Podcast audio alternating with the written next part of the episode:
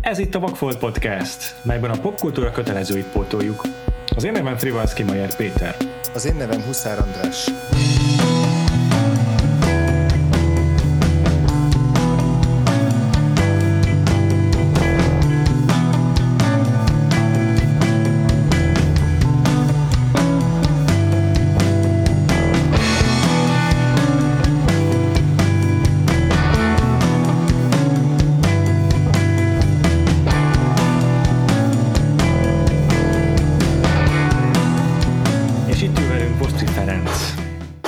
Nagy szeretettel köszöntök mindenkit.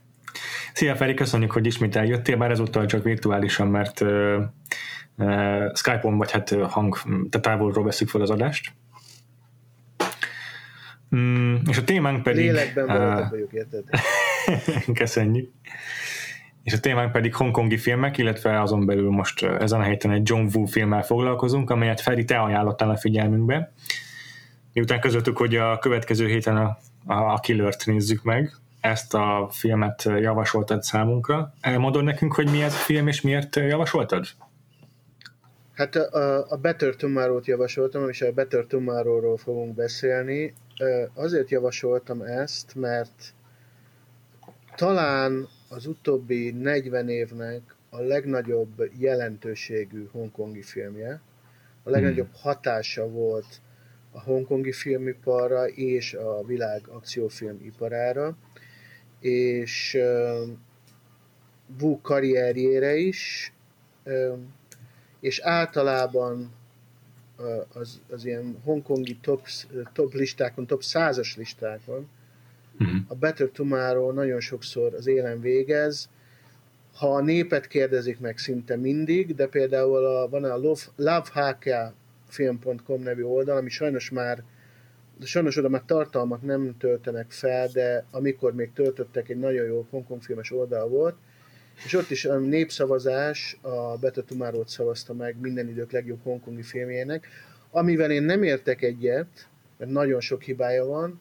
de viszont, ahogy az előbb említettem, hogy a legnagyobb hatást tette a saját nemzete filmgyártására és a világ filmgyártására, az biztos. Uh-huh. Arról tudsz egy picit mesélni, hogy így Hongkongnak a filmgyártása az hogy állt 1986-ban? Tehát, hogy mi az a közeg, amiben így berobbant ez a film? Tudok, tudok mesélni.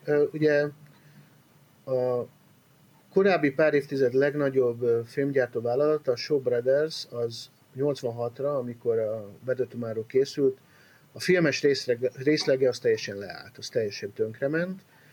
Egyrészt, nem is, nem is egyrészt, főleg köszönhetően annak, hogy a TV adások, a TV óriási piacot hódított el a, a, a mozitól, és a Brothers onnantól kezdve 84-től, amikor leálltak a filmgyártással, teljesen átment tévés produkciók gyártására.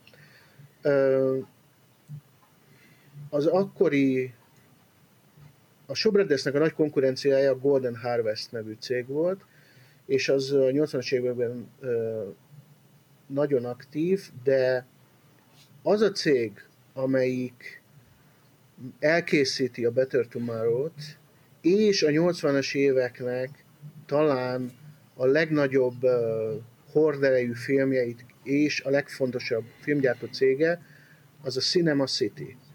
Ez, ahogy mondom, ezt csinálta a Better Tomorrow-t, és a Cinema City um, Hát akkor elmesélem egy kicsit a Cinema City történetét, mert így lehet igazán kontextusba helyezni a filmet.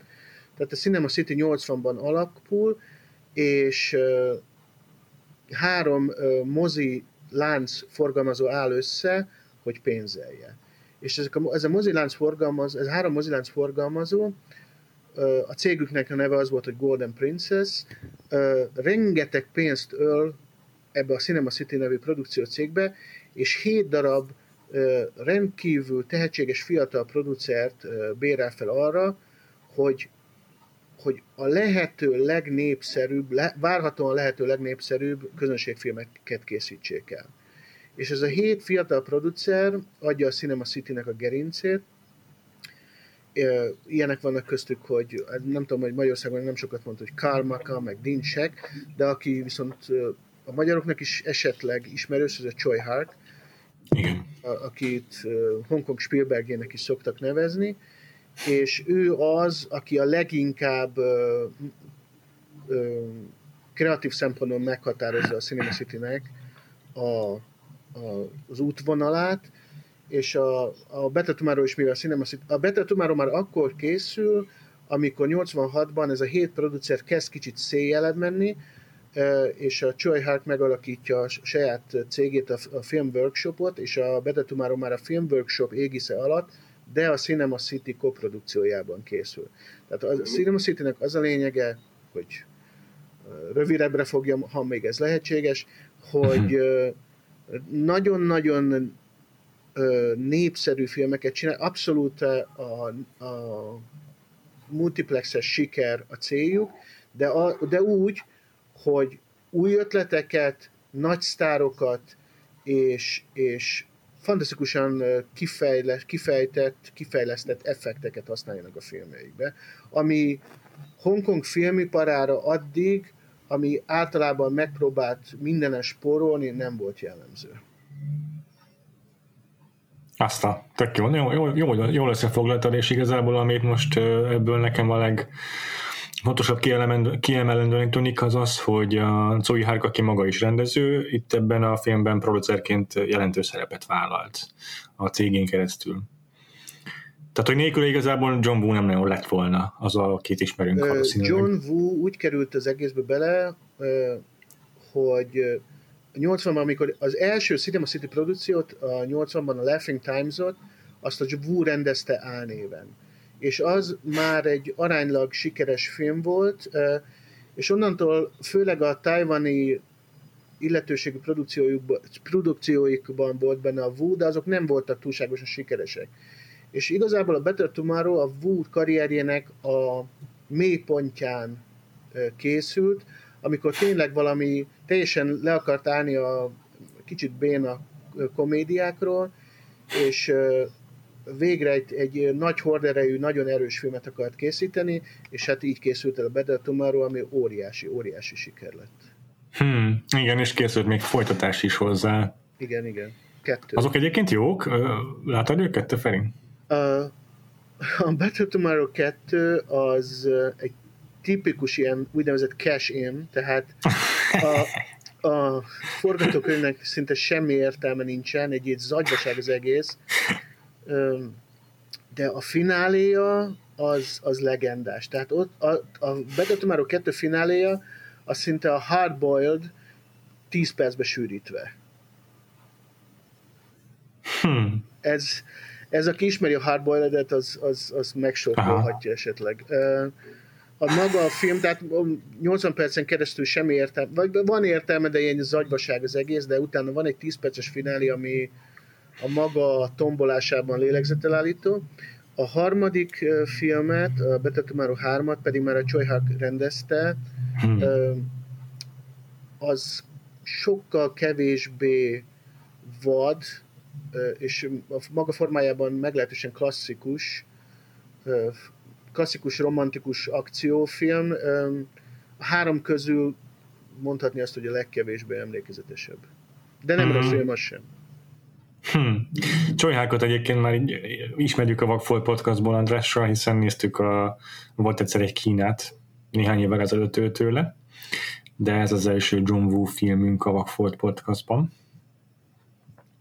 Uh, András, te már láttál korábban a hongkongi gyártású John Woo filmet? É, nem, igazából én, én se. Tehát én, én John Woo-val először a, ugye, a két, 2000-es évek fordulóján ugye akkor találkoztam, amikor már Amerikába dolgozott, tehát a Mission Impossible 2, akkor a, a Broken Arrow, ugye a, a, az állarc, tehát hogy én ezeken a filmjein keresztül ismertem meg a John Wood, és így arra emlékszem, hogy így már akkor is azért a filmes magazinokban, amiket olvastam, ott is már úgy hivatkoztak rá, hogy, hogy ez egy ilyen legendás fickó, és akkor megvannak az ilyen jellegzetes kézjegyei, meg, meg hogy, hogy, hogy akciórendezőként mennyire, mennyire egyedi, és hogy ezt az egyediséget hozza be az amerikai filmjeibe is, már amennyire mondjuk valóban belevitte, de hogy nem jutottam el odáig igazából soha, hogy visszakövessem a, a, a hongkongi filmjeit, persze így hallottam róluk, meg láttam gifeket, meg láttam képeket, meg olvastam írásokat róluk, úgyhogy igazából magam sem tudom, hogy miért nem mentem vissza. Talán azért, mert hogy én az amerikai filmjeiért sose rajongtam annyira, és Aha. hiába tudtam, hogy persze a hongkongi akciófilmei az igaziak, és azok biztos ezerszer jobbak, de valószínűleg ezért nem fűtött annyira a vágy, hogy, hogy megismerjem őket. Ja, egyetértek, ugyanez volt nekem is a, a, a történetem John Woo-val, viszont most hogy megnéztem a, a Better tomorrow illetve már előre megnéztem a jövő heti adásunk témáját, a killer is, elkezdtem átértékelni az amerikai filmjeit a John Woo-nak. Ezt hogy érted, majd... hogy ö, nem tetszettek a hongkongiak, és az amerikai filmek így megnőttek egy kicsit a szemedben? Nem, nem, nem, nagyon tetszenek a hongkongi filmjei. Tehát le vagyok nyűgözve teljesen. Ha ajánlhatok valamit, én nem szeretem az amerikai filmjeit. Uh, uh-huh. A két legjobb filmje szerintem volnak, tehát ahogy mondtam, én a Better tomorrow tisztelem, de azért annyira nem szeretem, viszont látom, hogy a gyökereket beleereszti a hongkongi filmgyártásba, a stiláris, stiláris gyökereket, de a két legjobb filmje az az 1990-es Bullet in the Head, és, a, és utána 92-ben a Hardboiled, ami, ami búcsúja Hongkongtól. A Bullet in the Head az, egy, az, az viszont egy igazi remekmű. Tehát az... az Tony Leunga, aha. Erről hallottam, igen.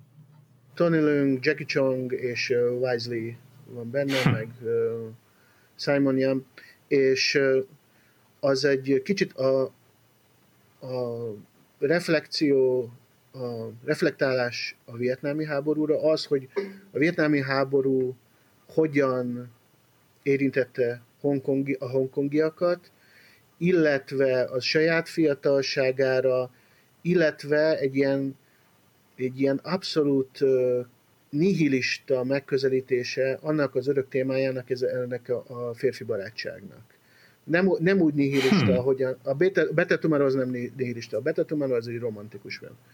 De, de a, a Bullet in the Head az nem. Hm. Aztán, de érdekes.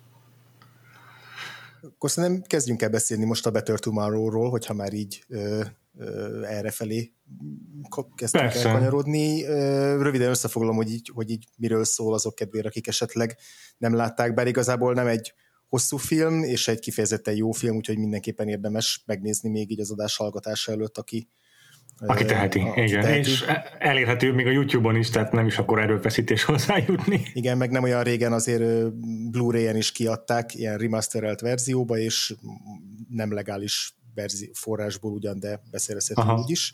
A, bo- bocs, még miért, elnézést, még mielőtt ezek ezen. Én a Blu-ray-t láttam, újra néztem most délelőtt, mielőtt kezdtük az adást, és borzalmasak a feliratai. Tehát már a Blu-ray, tehát még a Blu-ray-nek is nagyon rosszak a feliratai. Ez a régi, a régi DVD, én emlékszem, a régi DVD-s feliratokat használták újra, nagyon rossz a fordítás. Tehát, hogyha valaki levon egy ö, olyan követke, következtetés a hongkongi filmekről, hogy csak ezekre a feliratokra alapozva, hogy esetleg hogy primitív, vagy valami ilyesmi, az nagy hiba lenne, mert egész egyszerűen borzalmas a fordítása a feliratoknak, és nem jön át a nüansza a párbeszédeknek egyáltalán. Semmi nem jön át. Ilyen kb. ez a simplified English nyelven van megírva. Igen, mint hogyha egy átküldték volna tényleg a Google fordítón. Tehát ez, ez tök jó, hogy említetted, mert igen, ez így, ez így nehézkesítette azért a... Szóval sokat kellett úgy mögé képzelnem, hogy vajon mi le, mi, mit mondhatnak itt a valóságban, és mennyivel lehet költőibb, vagy egyáltalán csak így nem tudom, értelmezhetőbb. Tehát így tényleg a, a lényeg úgymond átjön, de a pont ahogy Feri mondta, a nüanszok azok így sajnos el, elvesznek belőle. Próbáltam rákeresni a neten, hogy felelhető-e újabb ö, angol felirat, vagy bármi, de, de mindenhol csak ezt a, ezt a döcögőset adta ki az internet. Úgyhogy sajnos e, ilyen, ilyen hátrányjal indulunk. Maga a film az, az ugye Hongkongban játszódik értelemszerűen, és bűnözők, illetve rendőrök a főszereplői. A bűnözők azok a, a, a triádnak a ilyen pénzhamisító tagjai. két, két főszereplőnket, akiket megismerjük a film elején, Ho, akit T. Lung játszik, illetve Mark, akit Chow Yun Fat. Ők ilyen nagyon régi jó barátok, tényleg így a, ahogy megismerjük őket a film elején, ők így kb. a legmenőbb bűnözőknek tűnnek így valaha, ilyen hosszú kabátban, egy napszemüvegbe, tényleg így úgy vonulnak végig minden helyszínen, hogy ők az élet császárai, és Hónak van egy van egy öccse, ugye öccse? Igen. Igen, van egy öccse, akit Kitnek hívnak röviden, őt Leslie Cheung játsza, és Kit pedig rendőr. Rendőrnek készül a film elején. Igen, igen, igen, tehát a rendőrakadémiára jár éppen, és akkor elhangzik egy korai párbeszédben, hogy így már gyerekkorokban is mindig rabló-pandúrosat játszottak, és hogy így le vannak osztva ezek a szerepek itt számukra. És aztán egyrészt ebből származik a konfliktus, hogy valóban Kit rendőri pályára, nyomozói pályára áll, közben viszont mind Hó és mind Mark hát kegyvesztettek lesznek a triádon belül, pontosabban egy árulás folyamán egyikük Hó, aki a film gyakorlatilag főszereplője, ő börtönbe kerül, ott éveket tölt börtönben, majd miután kijön a börtönből, új életet szeretne kezdeni, és akkor egyrészt meg kell birkozni azzal, hogy a testvére nem akar szóba állni vele, másrészt pedig, amikor megtudja, hogy a Márkkal, a, a jó barátjával azóta mi történt abban a három évben, akkor az is így más irányba viszi el a, a, az ő történetét, és közben még ott van a, a triád új vezetője, aki megpróbálja visszahúzni a, a bűnbe. Szóval, hogy egy ilyen bűnös morális háromszögbe és kerül, ahol, ahol szinte csak rossz választásai lehetnek, és akkor a film lényege az az, hogy ő milyen döntéseket hoz, és hogyan tud úgymond tisztességes maradni így, a, vagy az elveinek jobban megfelelni. Így van. Szerintem akkor közelítsük meg onnan a filmet, amit Feri már felvezetett, hogy ez milyen hatást gyakorolt a hongkongi filmművészetre. Ez a Better Tomorrow. Erről én a legkevesebbet sem tudok, hiszen nagyon kevés hongkongi filmet láttam el eddig. Hát ez, ez a film az, ami ez egy műfajteremtő film, megteremti a Heroic Bloodshed műfaját, ami 86-tól kezdve kb. és nem is, nem is próbálom még kb-val is ö, ö, körülrajzolni, ö, egyszerűen több száz Heroic Bloodshed film készült.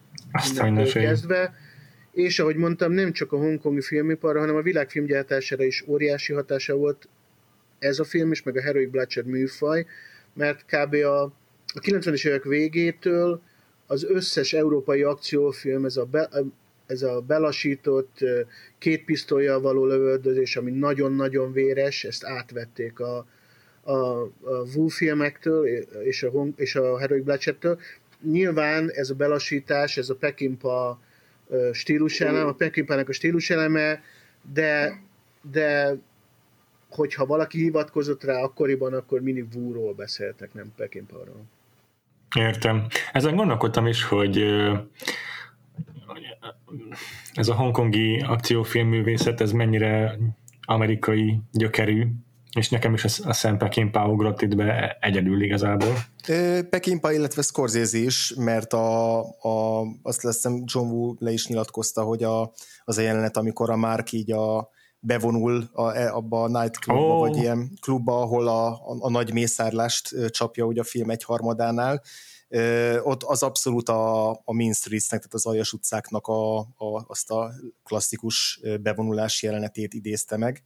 De jó, tényleg. Ez, ez basszus eszembe se jutott, pedig még ott az az összefüggés is, hogy a, a Wu is uh, nagy keresztény, és csomó keresztény szimbólummal dolgozik a filmjeiben. Persze, a Wu az, az, az már egy abszolút posztmodern rendező, tehát a Wu az Peckinpah, Melville és hát a Scorsese-től néha átvesz dolgokat, de azért annyira nem, de főleg Peckinpah meg Melville-nek a, ja is Csöngcsének a keveréke, aki az ő, akinek ő rendezőasszisztense volt, és majd gondolom mindjárt beszélünk is róla, hogy milyen nagy hatásra. Tehát ez a három Melville, Peckinpah és Csöngcsé a, a nagy három hatás John Woo alkotásaira.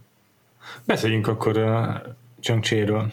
Jó, Csöngcsé, ő, ő, a, ő Wu mellett a leghíresebb hongkongi akciófilmrendező, ő a, a 60-as és 70-es éveknek volt a nagy sztárrendezője, úgymond a Shaw Brothersnek volt a talán a leghíresebb rendezője. Ő az, aki a modern hongkongi akciófilmet elindítja 67-ben az a One Armed, One Armed Swordsman-nel. Aha. Az első modern vuxia, nagy képüsködve Vusa, és, és ő is, majd mint, mint később majd az asszisztense, ő is műfajt teremtott ezzel a filmmel. A modern Vusát megteremti vele. Hát Csöncse, Csöncsétől, amit átvett Wu, az egyrészt a, a vér iránti hatalmas kedve, tehát a vérrontás iránti szeretete, mert csöncse nagyon-nagyon véresek, már-már szadistán véresek. A másik pedig ez a, ez a figura leosztás, hogy csöncse filmjeiben a nők nők nem játszanak szerepet. Sokkal inkább nem játszanak szerepet, mint Wu filmjeiben. Wu filmjeiben mint egy alibiként ott vannak, de Csönkcse filmjeiben még annyira sincsenek ott. Tehát Csönkcse a szinte ut- utálta a nőket, és a, a, de ami, a, ami fontosabb a karakter leosztás szempontjából, hogy mind, általában, nem, mind, nem azt mondom, hogy mindig, de a filmjei 80-90%-ában van egy hármas vagy négyes főszereplő csapat. Férfiak, hmm. akiknek a, bel, a csapatunknak a belső dinamikája változik, és így válnak egymás részben ellenségévé, és a másik része meg, meg a csapatnak meg megmaradt barátnak a halálig. Aha. És mindig a végén vagy mind meghalnak, vagy maximum egy életben marad, de az ritka. Tehát a, a hősi halál az már szinte erotikus módon ott van Csöncsi filmében. A hősi, véres, borzalmas halál a végén a filmjeinek. És ez, ez, Wu, ez Wu-nál is, ez Wu átvette, Igen. de Wu nem annyira szadista, mazohista, és, kev, és bár a homoerotikus vonal ott is, ő, az ő filmeiben is ott van, messze nem annyira, mint Csöncse filmeiben. Erről beszélt egy, egy interjúban a, ennek a filmnek a főszereplője, a Cho Yun-fat, hogy mindig kérdezik a interjúban, hogy most a John Woo az melege, vagy nem de nyilván nem, csak arról van szó, hogy igazából ő se tudja pontosan milyen indítatásból, de azt tudja elmondani Cho Yun-fat, hogy így a kínai kultúrában a férfi barátság az egy nagyon kiemelt jelentőségű dolog is. Ahhoz képest mindig másodlagos szerepet játszik egy nő. Igen, ez, ez, mind a, ez mind a Vusa, meg a, az irodalomból jön, hogy a Vusa regényekből, meg a kalandregényekből, meg ilyesmiből, hogy ott, szóval ott a, ott a férfi barátságra épül, szinte mindig az adja a gerincét ezeknek a regényeknek. És, és rengeteg Vusa regény, filmadaptáció van, ami itt nyugaton nincs elterjedve, de ott a, a tévésorozatok a mai napig a Vusa a tévésorozatok nagy részét a Vusa adaptációk adják ki, meg ilyesmi, a kínaiaknál nyilván nem, korábban meg Japánban nem, és, és ez a mai napig nagyon-nagyon ott van a kultúrában. És, és ez, mondom, ez Csöncsének, és Csöncse ezt még tovább fejleszti azzal, hogy annyira, olyan erősen a férfi barátságra koncentrál, hogy ott, ott, ott a homoerotizmus nagyon ki van emelve. Szinte az ember, az ember szemét böki ki, elnézést, és, de Vúnál ez, ez, ez jóval továbban van jelen. Nekem, aki eszembe jutott így a, a, az amerikai párja lehetne, az a Michael Mann, aki, akinél szerintem nagyon has, hasonlóan párosul egy az akció és a, az, az akciónak így a, ugye a, Michael Mann az akciónál inkább az ilyen hideg realizmus és profizmus felé hajlik el, mint sem az operai lövöldözések és véres mészárlások felé, de ugyanúgy így rajong ő is az, az erőszaknak a megjelenítéséért, hanem is magáért az erőszakért.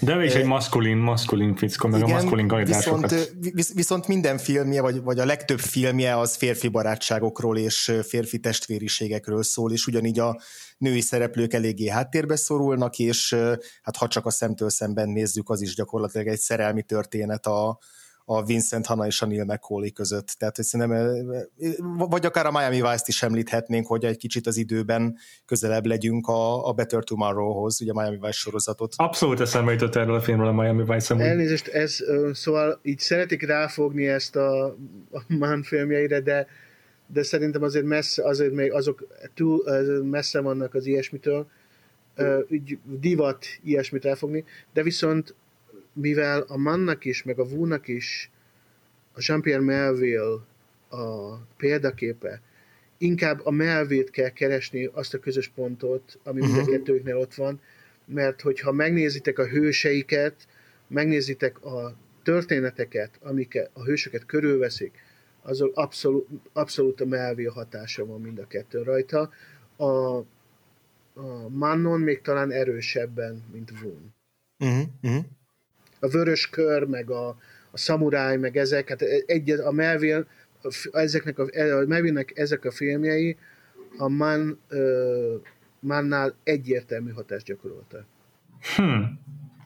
Nekem, ami még beugrott, amit elmondtál az alapján, Feri, hogy ugye Vunál ez inkább ilyen kétszereplős dolog ez a férfi barátság, de a chang nél meg csapatokról van szó, és hogy nem, nekem erről a, a japán filmek jutottak eszembe, az ilyen szamuráj, meg mit tudom én, a, a Three Outlaw Samurai ugrott be, amely azért szintén eléggé borulától tud lenni helyenként, tehát nem, nem minden eredneke sokszor ez, vagy nem, nem inspirálta-e valahol sem de, de, de, hát, hát a, ahogy amit említettem, az a one Armed Swordsman, a félkarú kardozó karmester, az ott annyi a, ott annyi a szamuráj filmes hatás, hogy eszméletlen. Tehát a, Aha.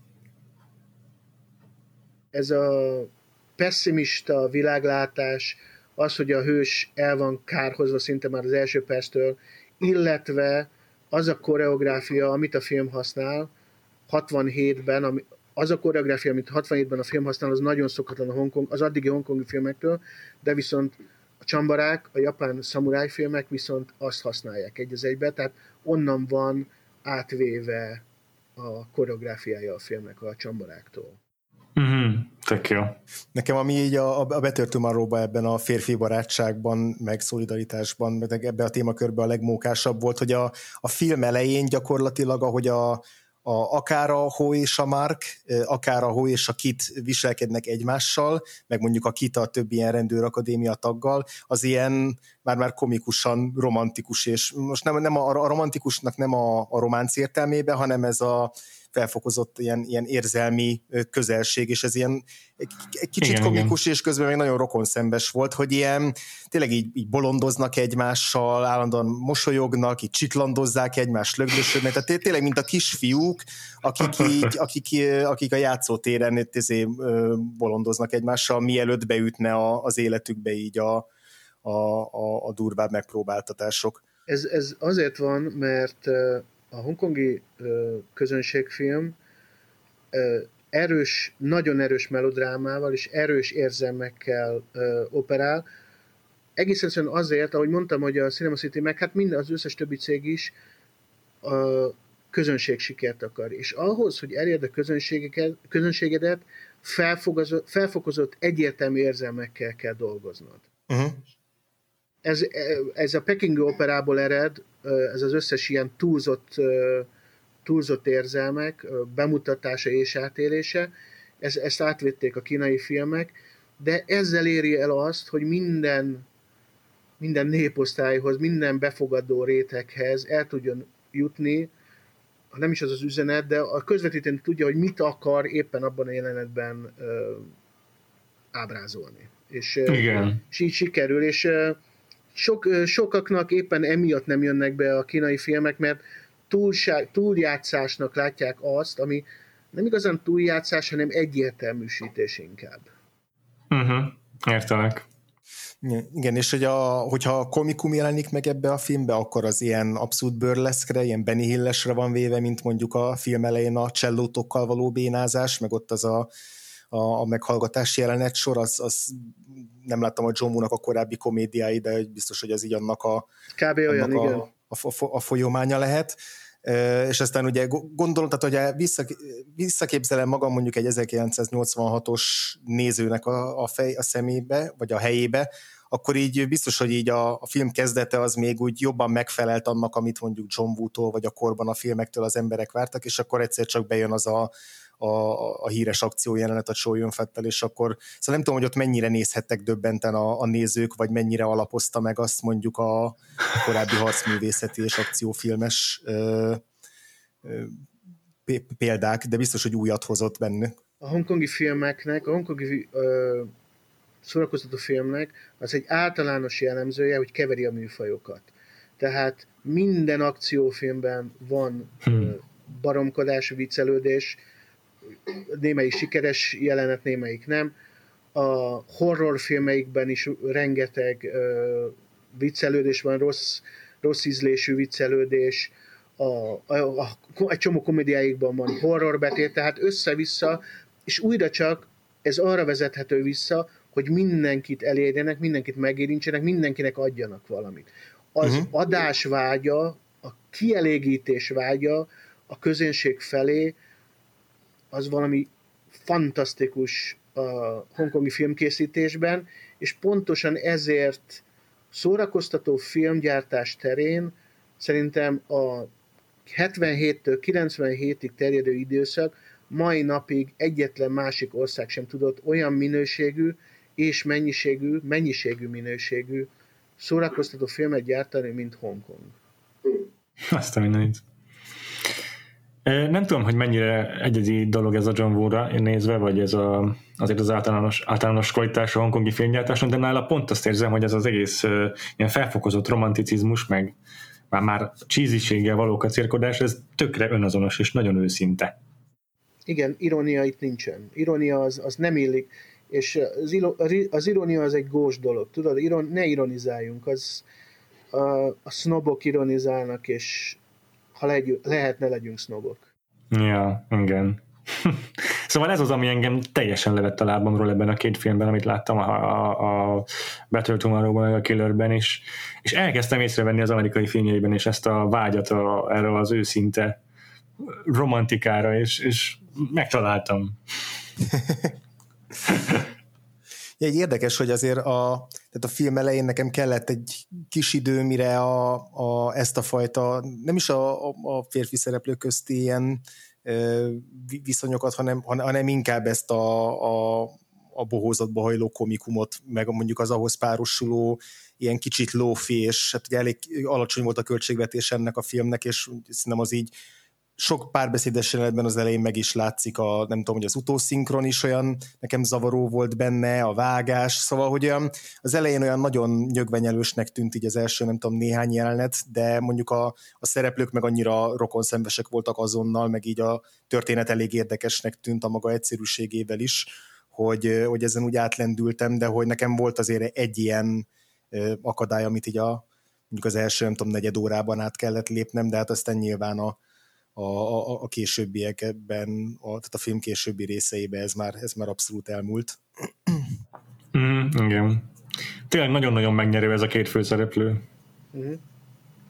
Uh, Sőt, a három. Hozzá kell tenni, hogy, hogy ezt a filmet, illetve a Heroic Bloodshed-et az, az a az szüli, úgymond, úgymond hogy a 60-as, 70-es években a Hongkong gazdaságilag nagyon bizonytalan talajon át, mindenki, mindenki be volt tojva attól, hogy, vissza, hogy jönnek a kommunisták, hogy nem lesz pénz, meg a 80-as évek hozott egy fantasztikus fellendülést, amiért mostanában talán a Dél-Koreának a, fellendül, a gazdasági fellendüléséhez lehetne mérni.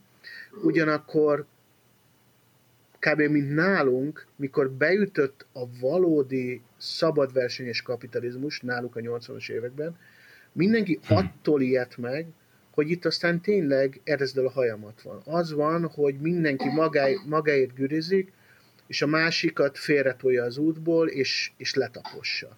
És ez egy olyan nemzeti szorongást, anxiety rohamot váltott ki a hongkongiaknál, hogy elkezdtek elkezdték vágyni a régi értékeket. Uh-huh. Uh-huh. Itt jön be a romantika, bármiféle romantika iránti vágy, az, hogy ezek, ezek, ezek a triádok, akiket ez a film ö, ábrázol, az a régi, egyfajta ilyen lovagias értékeket képviselnek a maguk, maguk bukott módján. Tudod? Tehát az, hogy a barátság mellett kiállni, az adott szavamat betartani, azt, hogy a becsület. Föl, becsület, hogy feláldozom, még hogyha nem is reális a dolog, és nyilván nem reális, hogy feláldozom magamat yeah.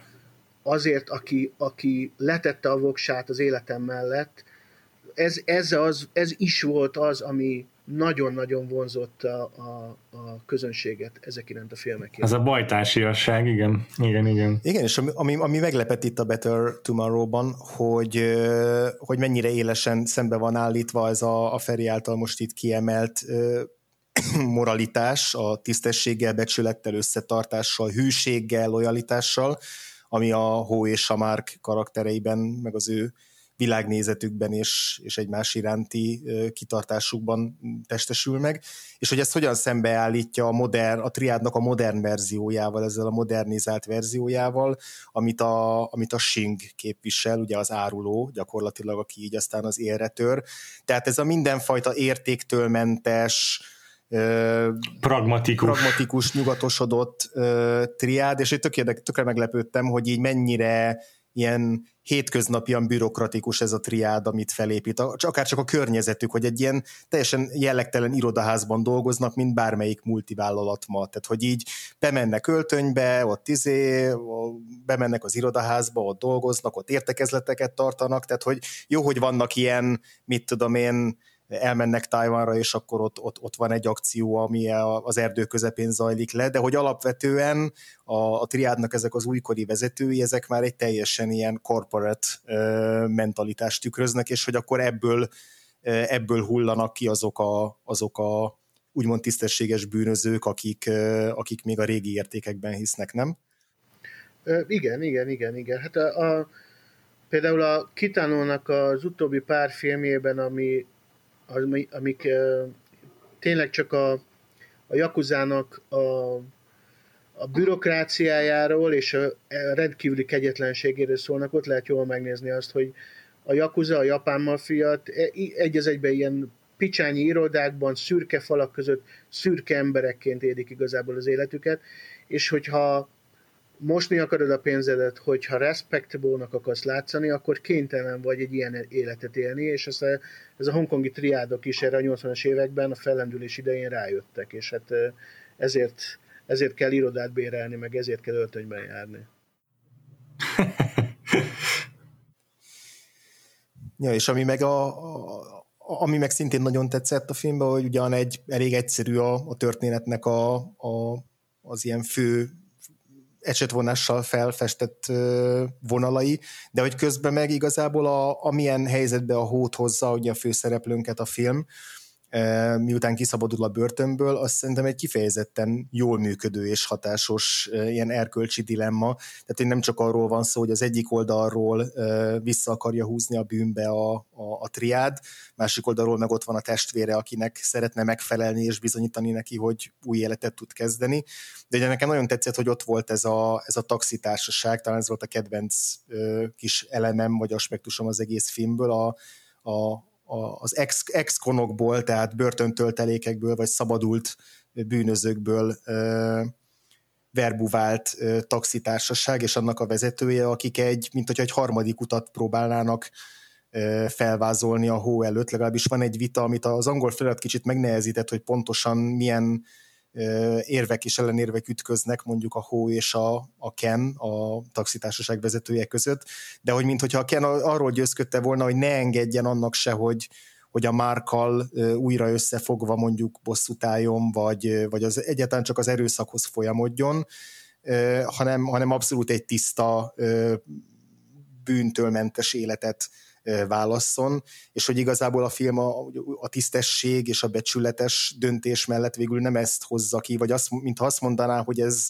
ebben a helyzetben szinte lehetetlen, mert a körülmények nem teszik lehetővé a hó számára, és hogy, és hogy akkor inkább ott van az, hogy a márkal együtt egy ilyen vérözömben álljon ki vagy ezt, ezt nem tudom, hogy szerintetek ezt mennyire ért, értelmeztem rosszul. Jó, jól értelmeztem, mert szerintem az a film tézise, hogy hát ugye ezt mondja pontosan a taxisofőr, vagy a taxitársaság vezetője, hogy aki egyszer érintkezett a bűnnel, az már soha nem maradt tiszta. Tehát itt ez egy ilyen előre elrendeltetés a főszereplő részéről, hogy nem, nem tudja megúszni ezt már szárazon, az az egy marad számára, hogy, hogy hát marad a bűnútján, legfeljebb, legfeljebb a, azt a jó ügy érdekében teszi, tehát leszámol a, a még gonoszabb mafiózókkal.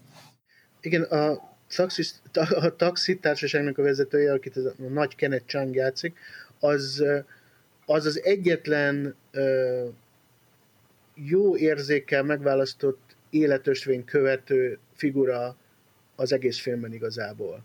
Ugye a Choyunfat az vissza akar térni a régi ösvényre. Igen. Állandóan a, főszere, a az igazi főszereplőt, a Tilongot, aki a, nem, nem tudom most ugye a karakter nevét, Hó. Színész nevét mondani. Igen, tehát a Tilongot vissza akarja rángatni a gangster létbe. Az öccse, a Leslie Chung ne, a, nem tud a bátyjának a döntéseivel mit kezdeni.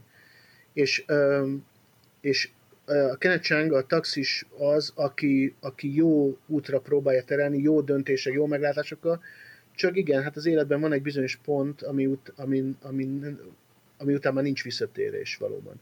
A, annyit az fontos szerintem elmondani, hogy ezt a, ezt a karakterleosztást, amit a filmben találunk, azt a, a maguknak a színészeknek az addigi karrierje is táplálja. Tehát a Tilong, akit játszik, annak megágyazott, annak a figurának szinte egész életében egy ilyen figurát játszott. Ő a 70-es évek elején, legelején lett a Brothers-nek az egyik nagy-nagy sztárja, és mindig a, nagy, a teljes melszélességgel kiálló hőst játszotta egész életében, aki, aki, akinek vannak bizonyos kételjei, de kész meghalni az ideáiért, és ebben a filmben is egy becsületes gangstert játszik, ugyebár. A, a Choyun-Fat, ő, ő a 80, 86-ban már tévésztár, de igazából ez a film ad neki egész életére vonatkozó ez, ez, ez egész életére vonatkozó úton ez a film indítja el, és hát a, talán a mai napig a legkúlabb sztár, akit az utóbbi 40 év adott szerintem a filmtörténetnek. Szóval őt ez a film predestinálja, a Tilungot meg ez a film vezeti tovább az útján. Na most a Leslie Chung, a Leslie Chung ő, ő ugye a Four Heavenly Kings of, of Cantopopnak az egyike, ő egy énekes igazából, egy hihetetlenül népszerű ilyen, nem is tudom kihez hasonlítani nyugaton, popstar. De tényleg ilyen, ilyen bomba nagy popstar, tehát ilyen az alapján, amit, erről, az alapján, amit olvastam, hogy tényleg ő, ő, egy ilyen, ő egy ilyen irgalmatlanul nagy, tehát ilyen, nem tudom, Michael Jackson szint. Michael Jackson, a tökéletes wow. hasonlat, Michael Jackson szintű popstar volt Ázsiában, és szerintem még kimondott a jó színész is volt, nagyon szimpatikus ember volt, sajnos 2004-ben öngyilkos lett, ledobta magát a Mandarin Oriental hongkongi hotel tetejéről.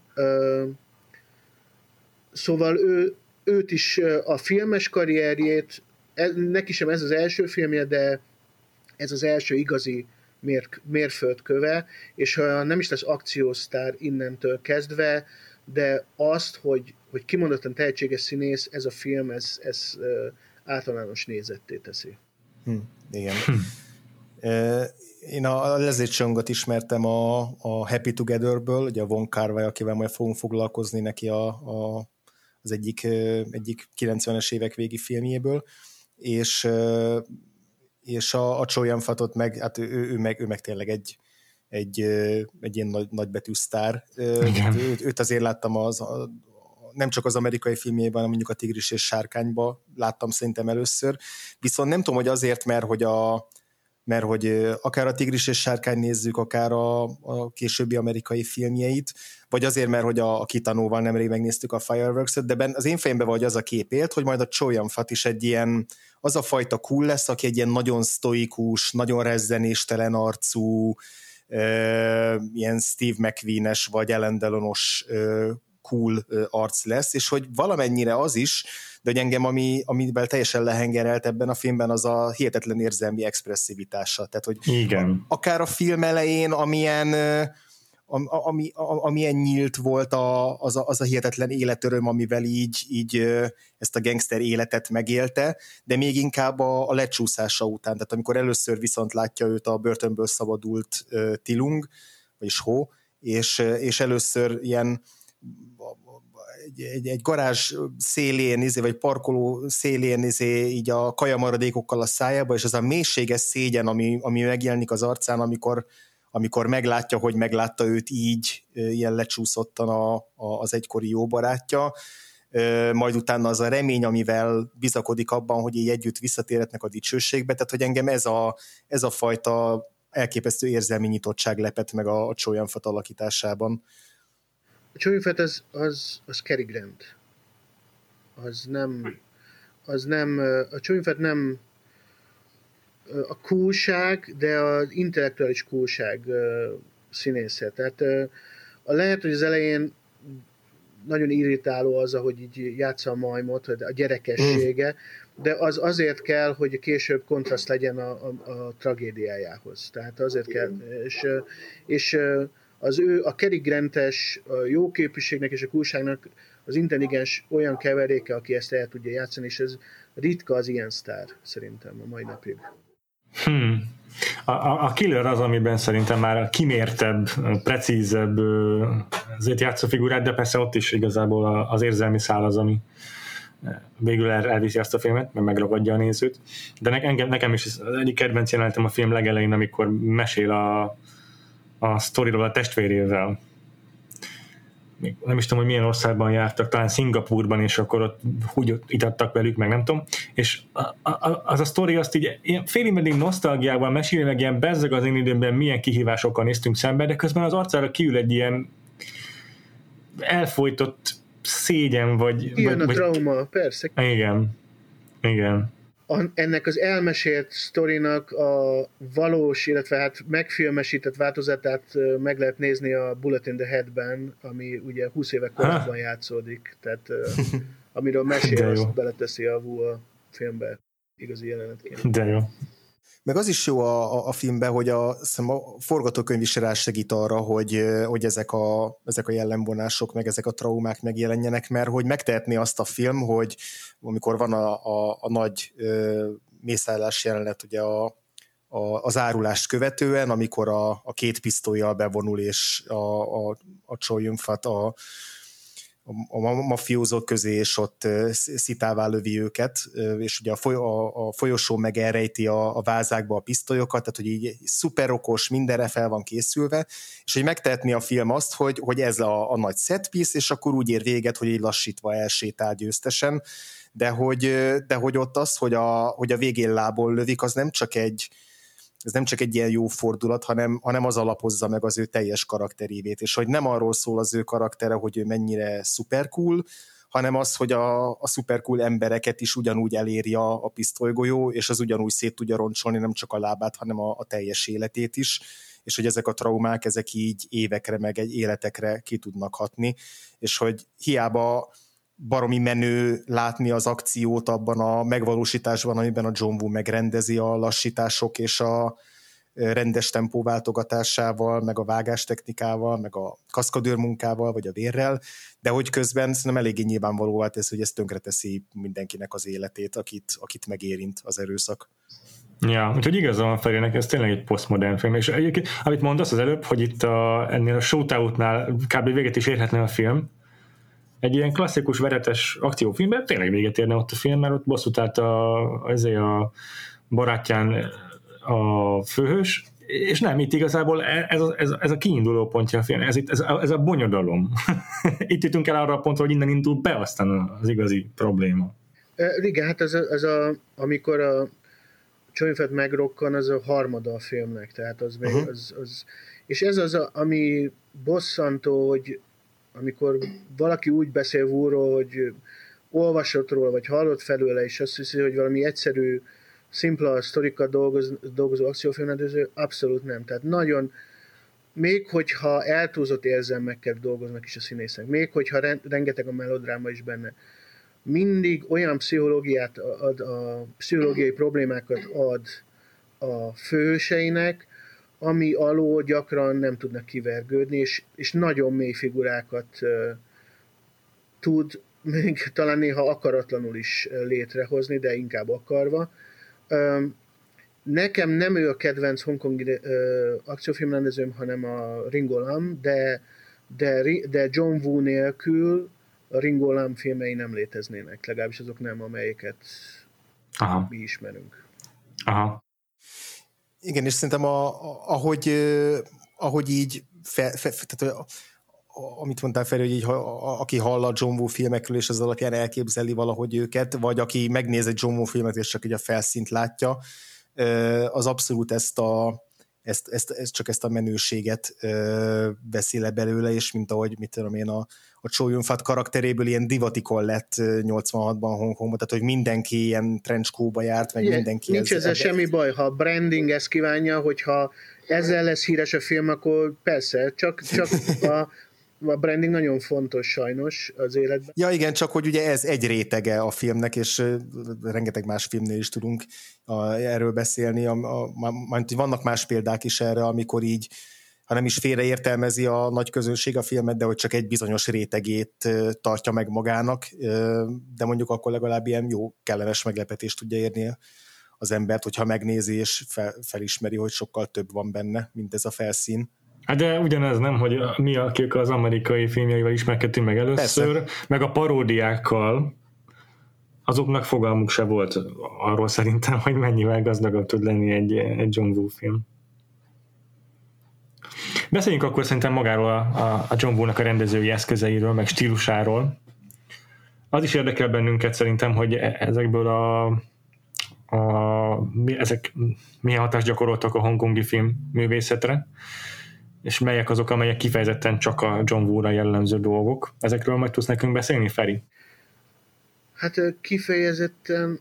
Azt mondtad, hogy a lassítások azok azért így, így, így megjelennek Nem, más, hát más, a, kif- más, a kifejezetten addig, 86-ig, a Better Tomorrow-ig talán más nem használt lassítás, de onnantól nagyon sokan használtak. Tehát mondom, a Heroic Bloodshed maga, ez a műfaj, egy külön műfajnak mondható, az onnantól nagyon-nagyon átvette ezt a, ezt a formai fogást.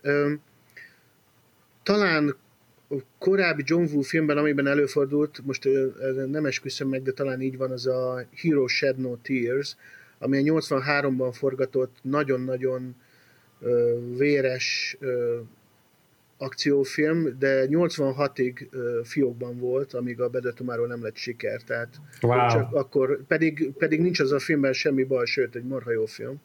Csak, csak annyira, a producereknek annyira nem volt bizodalma a Wu-ban, hogy itt ez a marha jó film, rengeteg pénzt költöttünk rá, nagyon jól van megcsinálva, de hát Wu, eh, tegyük a dobozba. És akkor a Csui Hárka megcsinálja a, Wu, a Bedötömárot, és hirtelen oké, okay, akkor mégis talán, talán lehet közönségvonzata ennek a Wu gyereknek. Szóval ez így megy. nincsen, nincsen formai, csak a Wu-ra vonatkozó formai újítás. Hát ugye a hosszú kabátok az a, azok a spagetti western, a Leonének a spagetti westernjeiből van átvéve, a lassított lövöldözés Pekkinpoltól van átvéve, a karakterkonstelláció az, vagy az a chang meg a Herman, vagy a Herman Melville-től, Jean-Pierre Melville-től van átvéve. Aha. Szóval azért mondom, igen, ő egy posztmodern rendező, aki összegyúrja ezt az egészet valami azért, mert Hongkongban játszódik valami egész, eredetinek hatóvá, és onnantól a világ, hát a rendezők, az akciófilm rendezők leborulnak a lába előtt. Ja, hát sok ilyen van, sok ilyen van. De Ez egyébként nem, nem... Érdekes, hogy így a, bennem, mint John Boone neofita, vagyis hát olyas valaki, aki így a hongkongi akciófilmjeit nem ismeri, csak az amerikaiakat, nem abszolút azért, hogy így a John Woo az a rendező, akinél így a galambok repkednek lassítva, meg, tehát hogy a, a, De igazad amiket, van, nem, igazad van, igazad amiket én az, az ő készügyeinek vettem, azok azok, amiket az Állarcban, meg a Mission Impossible 2-ben láttam. Ez, ez a galamb dolog, ezek... mind, ez tényleg mindenkinek a Woo-ról a galamb jut eszébe, nekem soha az életben nem az jut eszembe. Igen, tényleg, hát igen, ez a, a, az abszolút romantizálás, meg hát a, a, ugye a Killerben jönnek elő a galambok, ha jól emlékszem először. Igen. A templomban, és hát ez a, ez a ez a keresztény vonulat, keresztény motivum Igen. vonulat, ez is, ez, ez, ez tényleg, ez igaz, ez a galambok, ez, ez a keresztény, keresztény lövö, a templomi lövöldözés az vú, tényleg. Azt, az tényleg, igen, az, hogy a templomba helyezi a, a third actet, és akkor ott, ott zajlik le, az tényleg, az tényleg nagyon vú. De szerintem nem, nem tudom más rendezőknél, hogy van a lassított felvétel, más hongkongiaknál, de azt éreztem speciálisnak itt a John Woo-nál, és most elnézést, hogyha keverem a két filmet, mert lehet, hogy ez a killerre volt jellemzőbb, de a, az akciókat azért lassítja be egyrészt, hogy tehát nem, nem, nem, nem azért, mert így coolabbul néz ki, vagy mit tudom én, vagy jobban látjuk, hanem itt is romanticizálja az adott eseményt, az adott cselekedetet ezzel, így hangsúlyozza, és egy csomószor azt látom, hogy ugyanazt megmutatja három különböző szögből, de itt tényleg párhuzamos jelenetsorokat látunk különböző szögből, és és ugyanazt a jelenetet lassítva is, meg normál sebességgel is egymás között így interkatolja. Tehát ez nem tudom mennyire egyedi. Én, én, az biztos, én azt, gondolom, hogy ez mondjuk egy Pekinpánál még nem volt meg. Szerintem Pekinpó is, meg Wu is van egyrészt azért, mert coolul néz ki, cool módra néz ki, de míg Wu romanticizál, addig Pekinpa nem. Pekinpa az az tényleg azt akarja, hogy jól lásd az erőszak. Igen, igen, igen. Igen, a Pekinpa ő már minden létező illúzióját elvesztette, igen, ha egyáltalán igen. megvoltak neki valaha fiatal korában, mire eljut mondjuk a vadbandáig. Ez nekem a legizgibb a John Woo-ban, hogy tényleg humanista fickó, nagyon szereti ezeket a, ezeket a főszereplőit, nagyon karaktercentrikus csávó, de azért úgy nagyon szereti a fröcsögővért meg a pisztolyokat. Tehát kifejezetten pisztolymániás szerintem. Kettő miért oltja ki egymást? Nem tudom, hogy valahogy a fejemben úgy, áll, úgy él, hogy ezek kihatják egymást. De örülök neki, hogy, hogy, hogy, hogy, hogy egy ennyire érzékeny rendező csinál akciófilmeket, mert Amerikában például kurva nem jellemző ugyanez a fajta érzékenység az akciórendezőkre. Hát nem. Hát nem.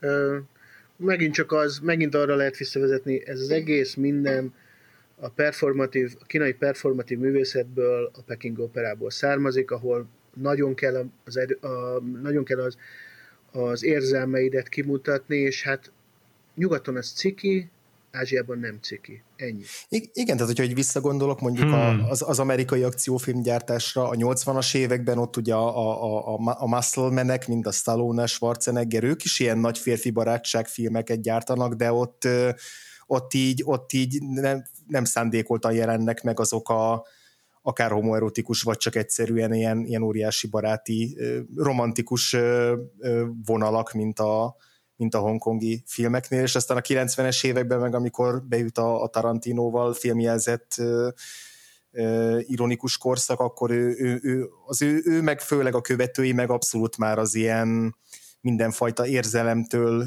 távolságtartással, főleg a követői ilyen érzelemtől távolságtartással viszonyulva, ilyen gúnyos lenézéssel kezelve készítettek akciófilmeket. Szerintem ez, ez, ez, ez meg a 90-es évekre nyomta rá a bélyegét így az amerikai akciófilmeknél. És akkor a 2000-es évekről ne is beszéljünk a, a metodikus Michael Bay-es akciójátekkel. Ja, hát igen, ott, ott vagy a, ott, hát a Michael Bay is nagyon romantikus, de ő a, csak a robbanásokat, meg a helikoptereket imádja. Meg a, Na, Michael, Michael Bay érzelmi színvonal az kivel, motherfucking money! igen, igen, igen, és aztán ut- utána meg a, a, a Bourne filmek, vagy a John Wick filmek, ott, ott meg inkább az ilyen technikai ö, részletek, és az ilyen precíziós, ö, ilyen nem tudom, sebészi pontosságú akció rendezés kerül előtérbe, és megint csak nem, a, nem, nem ez, a, ez az érzelem kifejezés. Tehát, hogy igen, tökéletes, hogy az érzelem kifejezés és az akciófilm műfaja az, az a, az általunk látott mondjuk amerikai tömegtermékekben mennyire, mennyire ritkán tud úgy, úgy vegyülni, hogy, hogy, hogy, hogy, hogy ilyen jól működjön, mint ezeknél a hongkongi filmeknél. Ez a nagyon érdekes kulturális különbség, hogy az ázsiai, ember, ázsiai emberekről az az általánosan elfogadott, hogy érzelmileg nem túlságosan performatív, de nem, nem mutatják ki az érzelmeiket, viszont a művészeteikben sokkal inkább kimutatják, és, és a, sokkal inkább kimutatják, mint a nyugatiak, viszont a, a nyugatiak viszont a filmeikben nem szeretik a túlzott érzelmeket, ha csak nem valami romantikus filmről beszélünk, bár még ott is visszafogottak az ázsiakhoz képest. És egész, ahogy mondtam, ahogy korábban említettem, egész egyszerűen cikinek tartjuk azt, hogy valaki teljes szívvel odaadja magát egy bizonyos érzelemnek, akár gyűlöletnek, akár szerelemnek, ami óriási hiba. Igen, amerikaiaknél ez, ez, ez csak akkor működik, hogyha sportfilmről van szó, ott, ott ugye az a megengedett, a, akkor lehet sírni a moziban férfiként, nézőként, hogyha sportfilmben Az amerikai filmben az érzelem csapatod. Kinyilvánítás az a tapsolás állandóan. Föláll a tapsa. Hogyha nincs tapsa végén, akkor nem sírunk. Ez szinte ez, ez már így egybeforrott ez a két dolog, és ez, ez, ez nagyon szánalmas szerintem. Van még egy műfaj, amiben szerintem túláradnak az érzelmek, és ez egy, egy, egy, egy kedvenc teóriámat hadd vezessen ezzel fel, amit már többször emlegettem a Backfold Podcast történetében. A, a musical műfajában túláradnak az érzelmek, és John Hú, te meg... nagyon utálod a musicaleket, a múltkor is annyira utálod. Igen. Uh, igen, azóta már, tehát most szerencsére túl vagyok, egy, egy egész évadnyi vak volt podcast otthon, ami azért megenyhítette a musicalek iránt. Na én esetre az a te, tehát John Woo-ról olvastam, hogy szereti, imádja a klasszikus hollywoodi musicaleket, és ő maga is világéltében akar csinálni egy musicalt.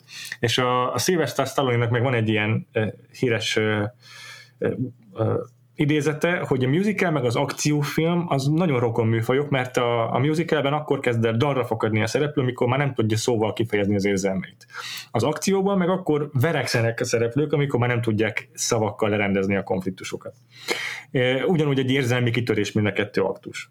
És, a, és szerintem a John Woo-nak is ezért ekkora kattanása a musical, mert, mert az érzelmi kitörés uh-huh az, az megjelenik a, abban a műfajban is, csak ná, amit ő itt az akciófilmben megvalósít, az, az a, az a, a lőpárbajokon keresztül ér el katarzist. Ez, ez egy teljesen jó teória szerintem. Igen. Me- meg kell tanulnunk, a, vagy meg kell tanítanunk a férfiaknak, hogy nem csak sportfilmeken és háborús filmeken szabad sírni, hanem, hanem musicalekre is tessék beülni, mert olyan, mint egy akciófilm. Minden, minden új musicalnek az kéne a, a, a loglányának lennie, hogy ez pont olyan, mint egy akciófilm. Hát nem tudom, egy...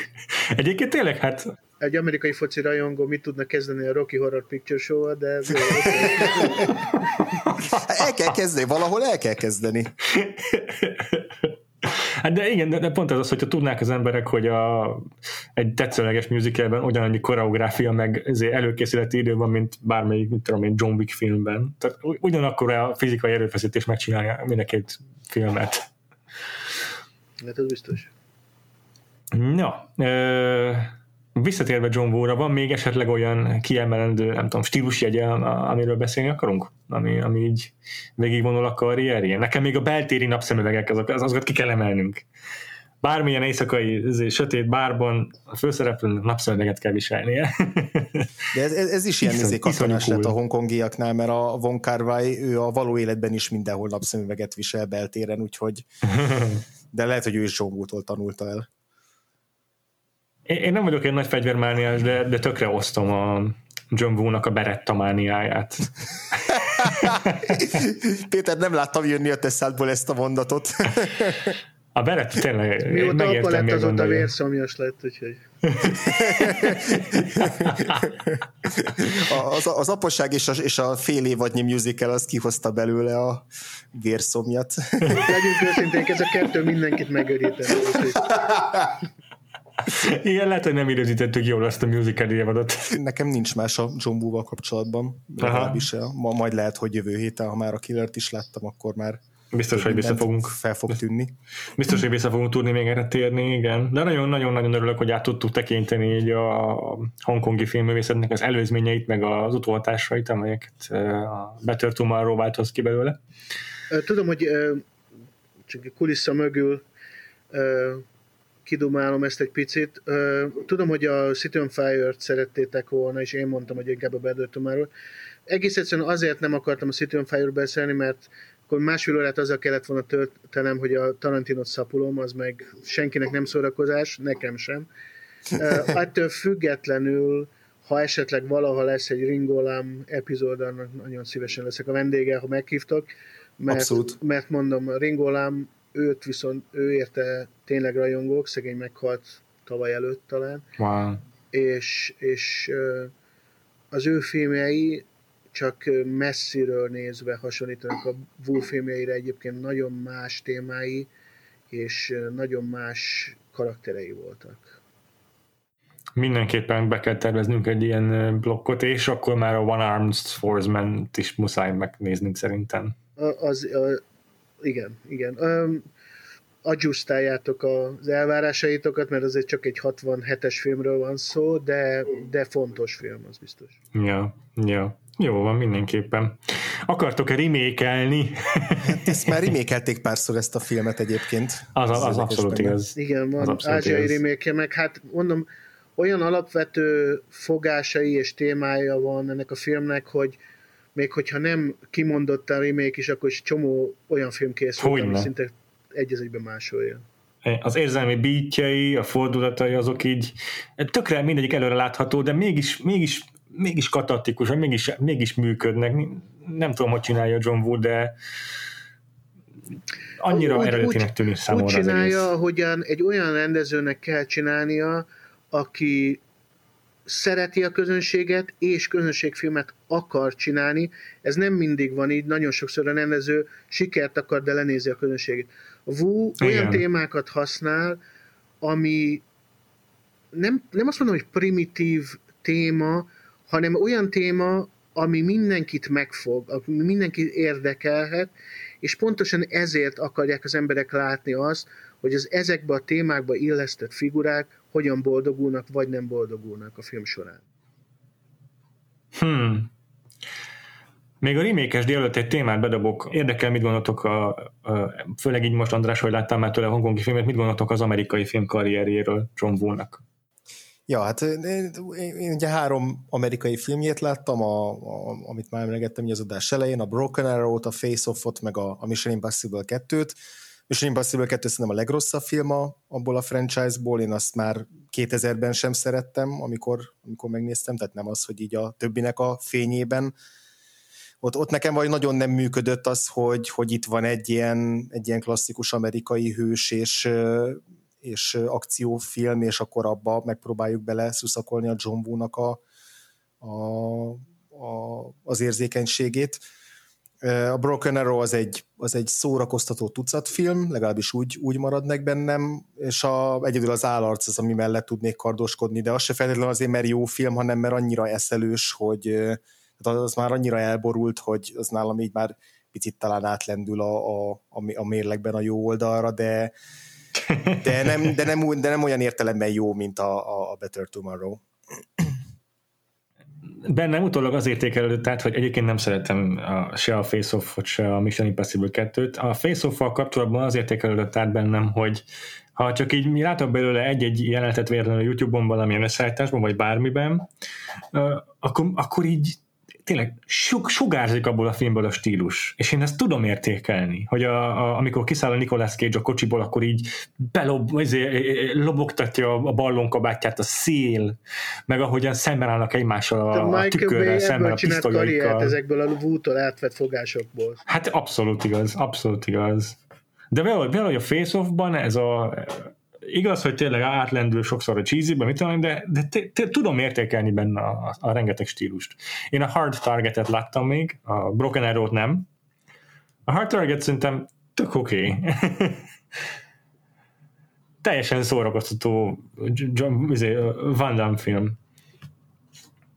Ami még itt nekem feltűnt ezzel kapcsolatban a John Woo rendezésében, hogy a mai akciófilmekkel, vagy akár valószínűleg még a korábbi amerikai, tehát a 90-es évek, 2000-es évekbeli amerikai akciófilmekkel szemben mennyivel ö, több, hm, hogy mondjam ezt, ö, többet lélegeznek a jelenetei. Egyszerűen hosszabban tartja ki néha egy-egy, egy-egy kép kockáját, egy kép sorát. Pont ez jutott eszembe, amikor néztem, újra néztem a filmet, a bedötömerőt, hogy nem tudom, eltelt 20 perc, és nem volt akciójelenet, hanem csak karakterépítés ja. volt, semmi más, és pontosan így kell csinálni, így kellene, csak hát ma már nem szokás akciófilmet így csinálni, igen, hanem azzal, igen. azzal kezdek, hogy fölrobban a félvilág, hát ez nevetséges. Egyetértek. Igen, és, és az, hogy egyből meg, hagyja, hogy megszeresd ezeket a karaktereket, megnyer magának a karaktereivel. Ez, ez, ez is szuper döntés volt. De maguk az egyébként a, a kedvenc akció jelenetem a filmben az, amikor a, az a home invasion jelenet, amikor betörnek a, a, az, a, az apukához, meg a, a lányhoz, hogy ugye elrabolják az apát, vagy megzsarolják vele legalábbis a, a hót. Megvan melyik ez a jelenet? Ezt szerintem, nem tudom, András, neked mennyire rémlik még az epizód, amikor a Barry című sorozatban a Barry betör egy figurához, és akkor ott van a lánya is. Tökre az ugrott be róla, nem állítom, hogy direktben nyúlják a John Wood, de, de azok, azok, azok a dolgok, hogy a, a jelenetben így tényleg akció beatről beatre változnak a, a, a tétek, és változik a konkrét felállása a pár, a, az, a, a, az ellenfeleknek. Az egyiknél most fegyver van, a másik elejtette éppen, az egyik most felülkerekedik, a másik alul marad. Ez így egyfolytában változik, és folyamatosan át, átrendezi a változókat. Gyönyörűen fel van építve a dramaturgiája szerintem annak a jelenetnek.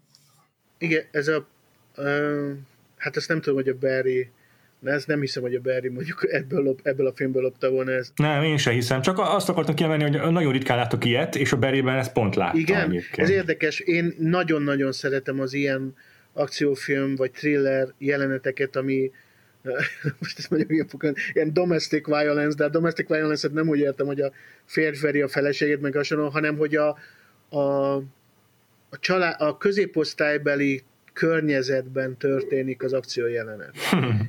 és olyan, olyan helyszíneken, ami, ahol mi bármely, bármikor előfordulunk, tehát konyhában, nappaliban, ott, ahol egy normális átlagember él, ott történik az akciójelenet, én ezt nagyon szeretem, és szeretem azt, amikor van egy rendkívül erős veszély adja az akció kiindulását, mint például itt, hogy egy idegen behatol a, a polgári létbe.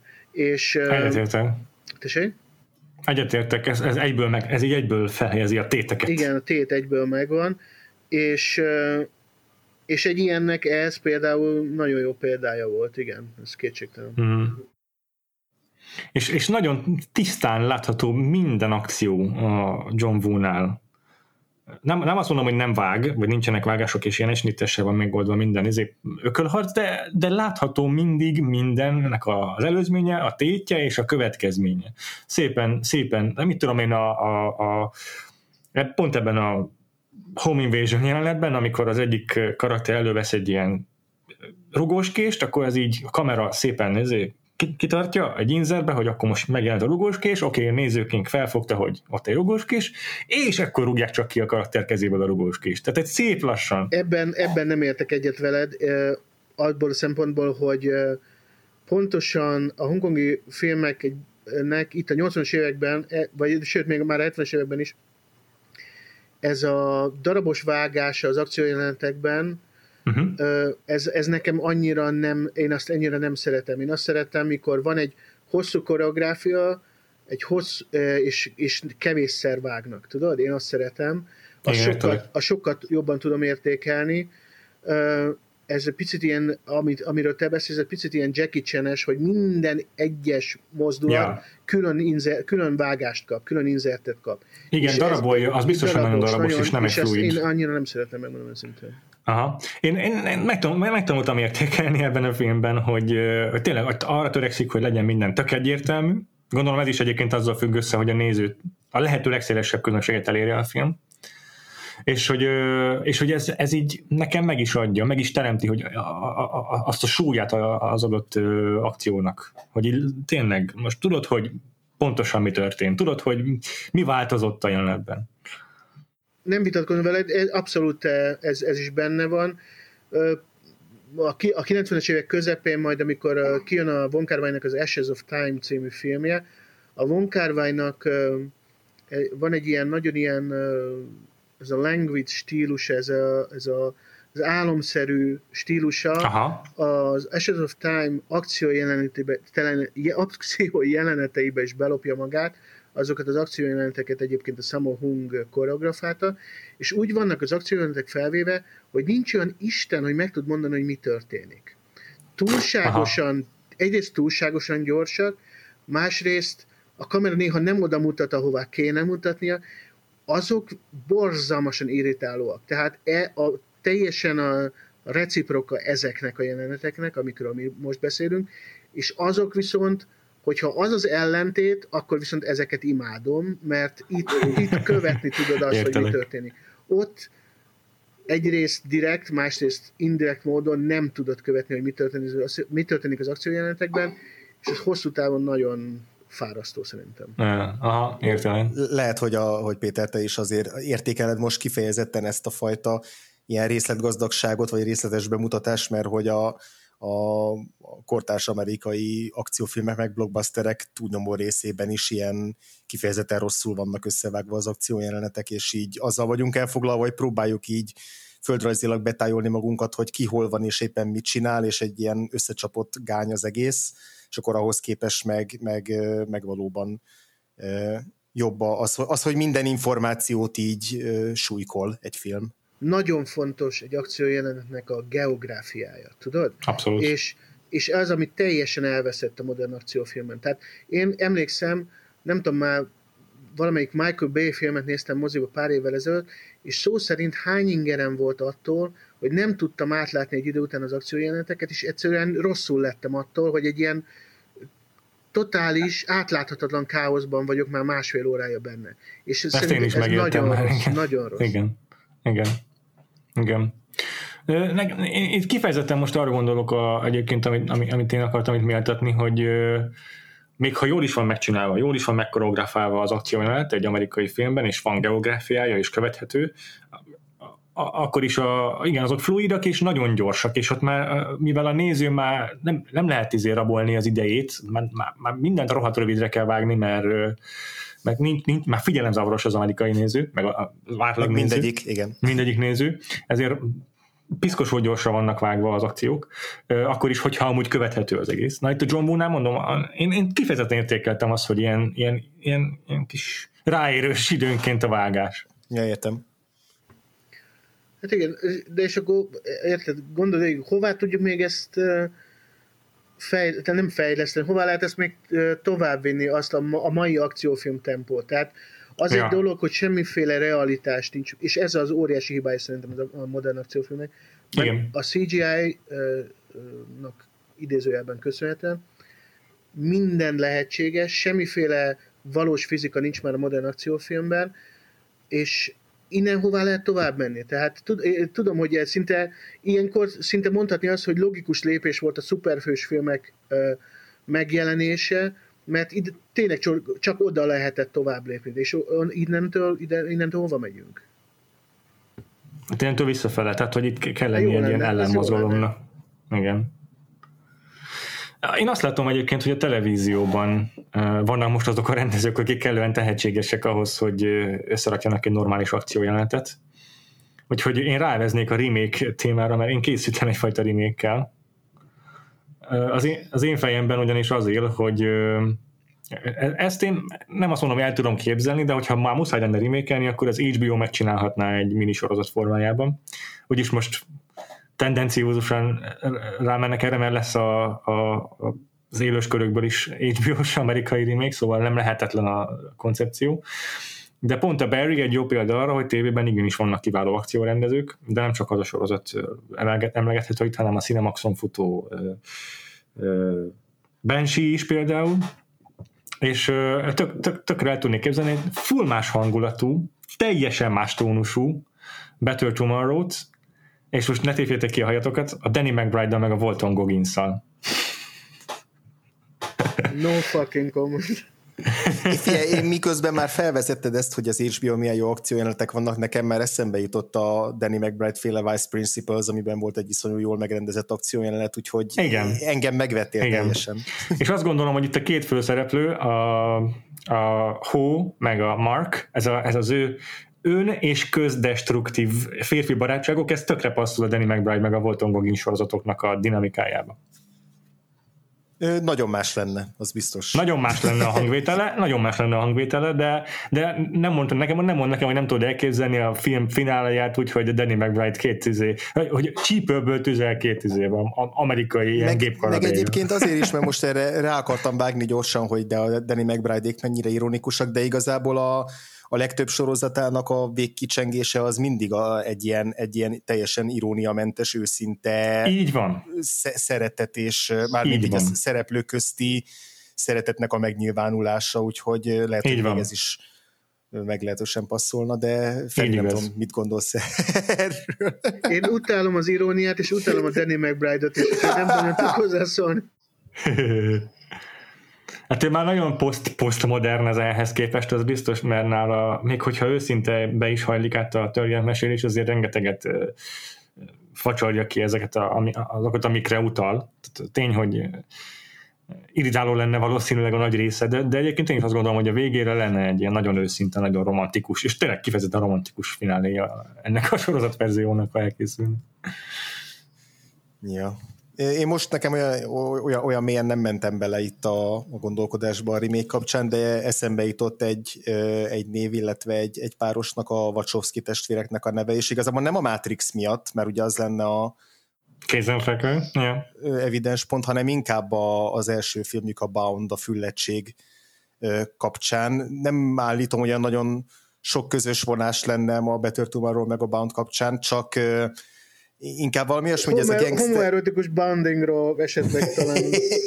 nem, inkább valami olyasmi kapcsán jutott, jutott szerintem eszembe, hogy ugyanígy ez a bűn, meg a bűnözésem a bűnözői közegen belüli tisztesség és lojalitás és összetartásnak egy teljesen más jellegű megfogása, és ha már rimékeljük a Better tomorrow akkor ne pont ugyanolyan legyen, hogy én kíváncsi lennék, hogy ők ö, mihez tudnának kezdeni, vagy milyen irányból fognák meg ö, ugyanezt a történetet, nem feltétlenül férfi főszereplőkkel de, de mondom, ennél, ennél mélyebbre most nem mentem a, a koncepciókban, csak igazából ez, ez, ez volt az, ez most csak az első ötlet, ami így eszembe jutott, mint ahogy a, a stúdióknál is általában az első ötlet szokott megvalósulni. ja, hát persze az egész ilyen remake játékunk az egy ilyen tongue in cheek dolog, szóval itt én is ugyanazon gondolkodtam el, hogy teljesen értelmetlen lenne pont ugyanolyan remake a John Woo stílusát, úgyhogy akkor legyen inkább teljesen más a dolog. És még tónust is váltottam ezért rajta. Na jó van, szerintem lezárhatjuk ezt a beszélgetést. Nagyon köszönjük, nagyon köszönjük Feri, hogy ismét eljöttél, és, és rengeteget tanultunk a hongkongi akciófilmekről. Nagy, egyrészt, egyrészt nagyon-nagyon szívesen, másrészt pedig elnézést, hogyha tanítós stílusban pofáztam. Nem, egyáltalán nem. Miatt ne aggódj. Remélem, hogy még fogunk vele találkozni a Vagfolt podcastnak a, a műsorában.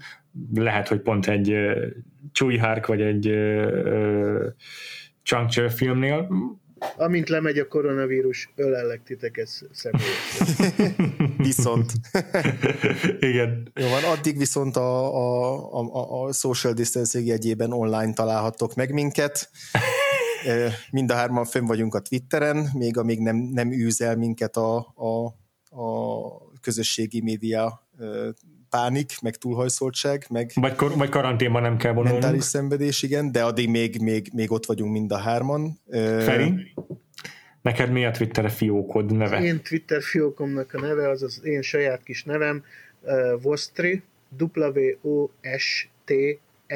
mint Ricsi, és Y. Oké. Okay. András? Engem a Gains és egy alsóvonás alatt találtok meg, Péter. Engem a Freevo név alatt, amit kettő elvel írok. Illetve Valamint... a podcast pedig szintén fönt van Vagfol Podcast néven a, ugyanúgy a Twitteren, van saját honlapunk, van Facebookunk, így van. Mink van még? Patreonunk. Így van, a patreon.com per Vagfolt Podcast alatt gyártunk prémium tartalmakat, tényleg nem alibiből, tök komoly adásaink vannak, hallgassatok beléjük, hogyha akartok bennünket támogatni. És ezen kívül azt hiszem mindent elmondtunk. Így van, jövő héten pedig maradunk Hongkongba, sőt maradunk John Woo-nál is, és a The Killer című ö, akciófilmét fogjuk ö, szintén Choyan Fattal megtekinteni. Így van. addig is sziasztok! Sziasztok! Sziasztok!